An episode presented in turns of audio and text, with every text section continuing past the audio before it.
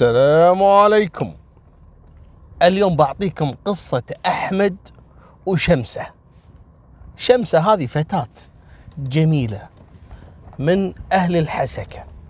وبداية القصة هذه صارت في عام 92 مالكم بالطويلة. أحمد يحب شمسة وشمسة تحب أحمد. وأهل القرية اللي هم فيها في الحسكة الحسكة السورية طبعا كلهم يعرفون القصة هذه. لدرجة أن في واحد اللي قايل لي القصة يقول لي يا أبو طلال أنا ملحق أيامها. أحمد أمر من الحارة اللي فيها بيت شمسة يطلع لي أحمد من فوق السطح. سطح بيت شمسة. يعطيني فلوس علشان أشتري له باكيت زقاير والباقي يقول لي حقك أنت بس لا تقول لحد أني أنا موجود هنا.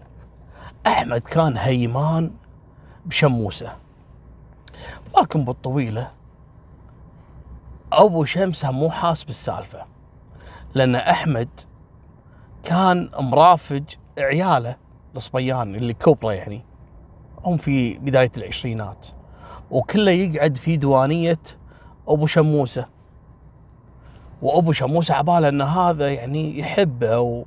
ويستانس إنه يتعلل عنده وكذا ويسهر عنده. مع الأيام الخبر بدأ ينتشر في المنطقة. ووصل خبر حق أبو شموسة إن أحمد ترى قاعد عندك لأنه عاشق بنتك ومن هالكلام ويبي يكون قريب يمها وأنت لا طلعت يقوم يصعد فوق السطح يتلاقون ومرات يتلاقون برا مسك الولد أحمد قال له شوف يا أحمد أنا أدري أم موضوعك وعلاقتك بشموس. أنت يا أحمد ناوي تتزوج ولا تبي تخربط؟ إذا ناوي تتزوج تعال تقدم لها رسمي وأنا ما راح القى أحسن منك ولد شباب ومحترم وعائلة محترمة. أنا ما عندي مانع ابدا. لكن خلك جدي في الموضوع. ومن اليوم وطالع ما أبي أشوفك عندي هني في البيت إلا لما تجي تخطب وتكتب كتابك عليه على قولتهم. قال له حاضر. طلع أحمد من عنده من البيت ومنحرج وما توقع إن أبوها يكتشف الموضوع. راح حق أهله قالوا له يا حسرة من وين؟ إحنا إيش عندنا عشان نزوجك؟ ما تذلف تروح تشوف لك شغل. ولا تروح تدبر نفسك حالك حل الشباب. أحمد طبعا مو مال شغل أحمد مال مغازل مال تمشي وسهرات وضحك وكذا. يعني لا يعتمد عليه. بالحب خذ ولد أما وقت المرجلة اخرطي. مالكم بالطويلة أحمد قاعد يحوس يحوس يدور أحد. كل ما يكلم أحد قالوا له أنت شنو خبل ولا تستعبط؟ من اللي بيعطيك فلوس تكاليف العرس والمهر؟ ومن اللي بيصرف عليك ويعيشك ويسكنك؟ يا حبيبي روح ترزق الله مثلك مثل أي واحد من هالشباب. اشتغل وجمع وكون نفسك. بعدين روح تكلم مع الناس. لا تحرج عمرك. راح أحمد حق أبو شموس. قال يا عمي الله يخليك. أنت عارف وضعي وكذا و... أنا أبيك بس يعني تعطيني مهلة يعني أدبر نفسي. أنت فاجاتني بصراحة. قال لا مهلة ولا بطيخ. أنا البنت هذه أول واحد يتقدم لها راح أوافق على طول. وأنا الحين اكتشفت هي ليش كانت ترفض كل ما جو الخطاب ويتقدموا لها بدون أي سبب. عرفت إنك أنت ورا هالموضوع. لكن إذا أنت ما أنت قد هالمسؤولية يا أخي اعتق البنت وكفنا شرك خلنا نزوجها ونستر عليها. قال لا يا عمي أنا متأكد إني أنا إن شاء الله راح أضبط الأمور. أنطر قال ما أنطر عليك. روح دبر نفسك وتعال. المهم أحمد قاعد يفكر يحوس يحوس. أحمد ما عنده حتى يعني وسيلة للتنقل. كان معتمد على ولد عمه. ولد عمه ينقال له علي. علي هذا شباب محترم جدا. وعمره بعمر أحمد لكن شغيل وكون يعني نفسه شوي شوي وتزوج وعنده عيال وكان يصرف عليهم من الماتور اللي هو السيكل. شلون يا أبو طلال؟ الفترة ذيك كانوا في الحسكة يعتمدون اعتماد كلي على الماتور اللي هو السيكل الدراجة النارية في نفس التاكسي يعني لأن أقل كلفة يعني. وتعرفون ترى فترة ال 91 92 يعني آه كان الوضع الاقتصادي تعبان جدا وخصوصا في تلك المناطق. يعني زين إذا هذا الولد عنده باب رزق اللي هو الماتور هذا يترزق الله عليه يوصل الناس مثل التاكسي. المهم كان شاري له دراجة نارية نوع هوندا. قيمتها في ذاك الوقت 2500 دولار. يعني تعتبر بالنسبة حق علي ثروة وهي يعني المصدر الوحيد اللي يوكل فيه عياله وزوجته وكذلك عنده والدته كبيرة في العمر وإخوانه وضعهم شوي تعبان كلهم على هالماتور. الولد يكد من الصبح لحد آخر الليل ما يرجع البيت إلا وهو تعبان من كثر ما وصل هالزباين ورايح وراد. فكان أحمد كل فترة وفترة يتصل على ولد عم علي. يا علي تعال الله يخليك وصلني المكان الفلاني. يا علي تعال أبي منك شغلة. ذاك اليوم ويتصل أحمد اللي هو العاشق هذا على ولد عم علي. قال له علي أبيك موضوع قال له خير. طبعا يتصل عليه مو بموبايل لا في البيت يعني. جاء له علي. ها أحمد إيش فيك؟ عسى ما شاء قال له يا أخي أنا عندي مشكلة ومتضايق وأبي أرفه عن نفسي شوي. قال له يعني زين شو أسوي لك يعني؟ قال لا أبيك توديني حق قرية تبعد من الحسكة شرقا يعني 15 كيلو. هناك بروح عند أصدقاء لي ونبي نتعلل عندهم نسهر وننبسط شوي ارفع عن نفسي ويمكن أحصل لي احد هناك يسلفني مبلغ حق الزواج. قال له والله يا أحمد أنت يعني متعشم زيادة عن اللزوم. من بهالزمن يا أحمد يعطيك فلوس عشان تروح تتزوج وتخطب وما أدري شو تكلم جد أنت وتغشمر قال له يا أخي إن ما حصلت أحد أقل القليل إني أروح ارفع عن نفسي. قال حاضر. وفعلا ياخذ أحمد وراه ويطير فيه إلى هالقرية هذه. مع أن علي ملتزم في الشغل ما يقدر يترك شغله وتوصيل اللي هم الزباين يعني كتاكسي يعني. لكن علشان أحمد ولد عمه ومتضايق قال له ما في مشكلة أنضحي عشانك. وفعلا وداه إلى هالقرية هذه. اقعدوا مع مجموعة من الشباب من أصدقاء أحمد وسوالف وضحك وغشمرة إلى أن جت الساعة واحدة ثنتين بالليل. كان يقول أحمد حق علي يلا علي. خلنا نتوكل نرجع لاهلنا قال له يلا. وفعلا يركب ورا علي بهالسيكل بهالماتور وماشي في هالطريق. إلين وصلوا إلى نقطة في الطريق كانت مظلمة وفيها مثل الشجر الكثيف. فقال أحمد حق علي قال علي وقف شوي الله يخليك على جانب الطريق شوي. آه، أبي تكرم بروح الخلاء يعني. قال ما في مشكلة وقف. أول ما وقف ويقوم أحمد ويطلع سكين ويطعن فيها علي ولد عمه بظهره. أول طعنة ثاني طعنة ثالث طعنة إلى أن سقط علي على الأرض. قام أحمد ركب السيكل ويبي يهرب فيه.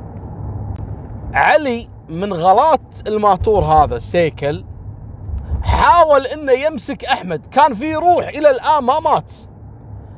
لما انتبه عليه أحمد إن علي للحين يحاول يقاوم وقام وهو كان يعتقد إنه خلاص سقط ومات رجع له مرة ثانية. قام يتوه علي. يا أحمد الله يخليك أنا ولد عمك. يا أحمد تكفى أنا شنو سويت لك يا أحمد؟ يا أحمد كذا. تكفى يا أحمد لا تذبحني. توقع إيش سوى أحمد؟ يعني تندم. ولا أسعف ولد عمه. ولا إيش سوى. راح جاب سعف النخل. كان موجود على جانب الطريق. سعف نخل يابس. ويقوم يرميه فوق علي اللي للحين ينازع الحياة. يعني للحين في مجال إنه ممكن إنك تسعفه. لكن راح رمى عليه سعف النخل وقام ولع فيه النار. علي فوق ما هو ولد عمه. فوق ما هو تارك شغله مودي أحمد علشان بس يتعلل وضايق خلقه. فوق ما هو أصلا من زمان مو مقصر معاه. ويغدر فيه بسكين من الخلف. وهو يدري إن علي هذا معيش عوايل ورا هالماطور هذا. يقوم يقتله وياخذ الماطور علشان يدبر فيه أمور زواجه. وفعلا ترك علي وهو في وسط هالنار ولا رحمه إلى أن مات الرجل حرقا. حتى إن الطعنات لا ما كانت الطعنات قاتلة اللي اعطاها إياها لكن أسقطته ما قدر إنه يتحرك. مالكم بالطويلة راح أحمد بالسيكل. ورجع لديرته اليوم الثاني راح وباع السيكل ودبر نفسه وشرى حلويات وهدايا ودخل على أبو شموس. الحب. قال عمه نعم. قال يا عمي خلاص. المهر وهذا المهر جبته لك. وهذه هدايا زيادة بعد حق شموس حب حياتي. قال إي الحين أنا أقول إنك زلمة وتستحق إني أزوجك بنتي. ما يدرون عن قصة ولد عمه علي. طبعا علي أثناء ما كان يحترق الله يرحمه وتوفى وهو يعني يتألم من النار ومن الطعنات. صارت الرائحة اللي طلعت من جثته طلعت الرائحة مثل رائحة الشوي وتكرمون جمعة الكلاب الضالة حوالينه ويجون الكلاب ويقعدون ينهشون في جثة علي. إلى أن انتبهوا أهل القرية يسمعون صوت كلاب تنبح والريحة غريبة. المهم يروح واحد يبي يشوف شو السالفة. ولا هذه جثة والكلاب كلها قاعدة تنهش فيها. بلغوا الرجال الأمن وحضروا ورفعوا الجثة. ولا هي بقايا جثة شاب. ما عرفوا هذا منو. والقرية الحين اللي هم فيها تقريبا بعيدة عن مكان سكن علي. وعلي إلى الآن ما حد بلغ عن اختفائه. بعد يومين ثلاثة أهله بلغوا رجال الأمن إنه اختفى وإنه راح الساعة الفلانية طلع من البيت وما رجع وعنده سيكل. رجال الأمن بدأوا يبحثون في الموضوع. وين راح؟ وين جاء؟ وسيكله وين؟ هني اشتبهوا بأول واحد اللي هو منو؟ علي. لأن أقارب علي وأقارب أحمد بلغوا رجال الأمن في موضوع. قالوا ترى علي ما يطلع ابدا يتمشى أو يروح كله بالشغل. لكن إذا فضى مرة من المرات يروح عند ولد عمه اسمه أحمد. قالوا تمام وين ولد عمه أحمد؟ نبي ناخذ أقواله. يدورون على أحمد يدورون عليه مختفي. ثلاث أربع أيام. فسألوا عمامهم وكذا وين أحمد؟ قالوا أحمد دائما متواجد عند وحدة ينقال لها شمسة ودائما قاعد عندهم وعند أبوها. يحبها والأهل القرية كلهم يعرفون السالفة. لكن كذلك عندنا ملاحظة غريبة. أحمد ترى تقدم حق شمسة وأبوها يعني رفض انه يزوجها إلا لما يدفع المهر كامل. وإحنا انصدمنا انه فعلا أحمد معاه المبلغ كامل وتقدم وكتب كتابه على شمسة وقام يجيب هالهدايا وهالذهب. وهو أصلا ما عنده ولا فلس يعني. استغربنا. رجال الأمن هني بدأوا يحسون أن الموضوع ممكن يكون له علاقة في اختفاء علي. وخصوصا إن الدراجة النارية اللي كانت عند علي كانت من أغلى الدراجات النارية اللي موجودة في القرية وفي الحسكة اللي هذا اللي ب 2500 دولار. أنا أكلمكم أيامها. يدورون على أحمد مو موجود راحوا حق أبو شمسة. السلام عليكم عليكم السلام. وين آه، العاشق الولهان؟ قالوا منو؟ قالوا له أحمد قال والله أنا ما أشوفه صراحة وكذا. يعني صار له تقريبا أربع خمسة أيام من كتب كتابه على بنتي وجاب لنا هدايا ودفع المهر. بعدها بصراحة أنا ما قمت أشوفه مثل أول يعني. ما أدري يمكن بنتي تشوفه. راحوا نادوا شمسة هالقمر هذه اللي ارتكب جريمة علشانها. أمسكوها. يا شمسة وين أحمد؟ قالت ليش؟ قالوا له أحمد وين؟ إحنا ندور عليه لأنه مشتبه فيه بجريمة قتل وتقعد تبكي وتلطم تكلمون جد قالوا له إي نعم أحمد وين قالت أنا مستغربة من أحمد صار له أربع أيام ما يجيني إلا في نص الليل علشان يشوفني من الشباك ولا من السطح ولا وكان متعود إنه دائما يجيني في النهار لكن هالمرة قام كله يعني يتسلق حيط البيت وينزل يقابلني وأنا كنت أقول له ليش تسوي كذي يعني؟ خلاص إحنا متزوجين على سنة الله ورسوله. طق الباب قال لا لا ما يخالف بس لا تقولي لأحد حتى أبوك لا يدري إني قاعد أقابلك. المهم قالوا له يعني يوميا يجي قالت نعم يوميا يجي. قالوا ما في مشكلة. ويتحبلوا له داخل بيت شمسة.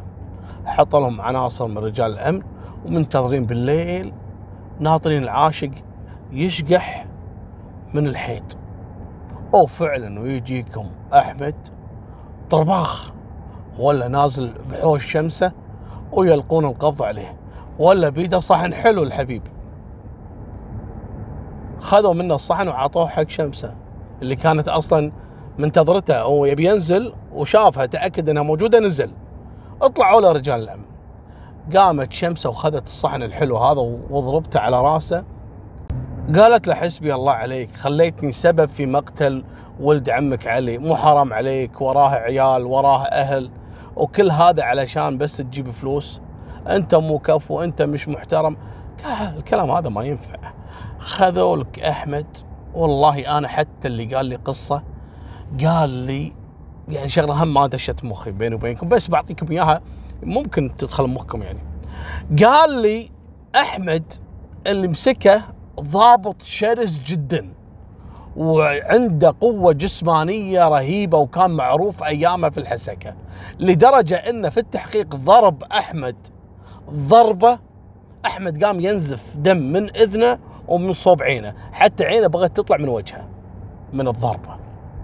وطبعا أحمد بعد الاعترافات كلها ومثل الجريمة تم إحالته للمحاكمة وحكموا عليه بالإعدام وتم تنفيذ حكم الإعدام فيه. وهذه نهاية سالفتنا. وفي أمان الله مع السلامة.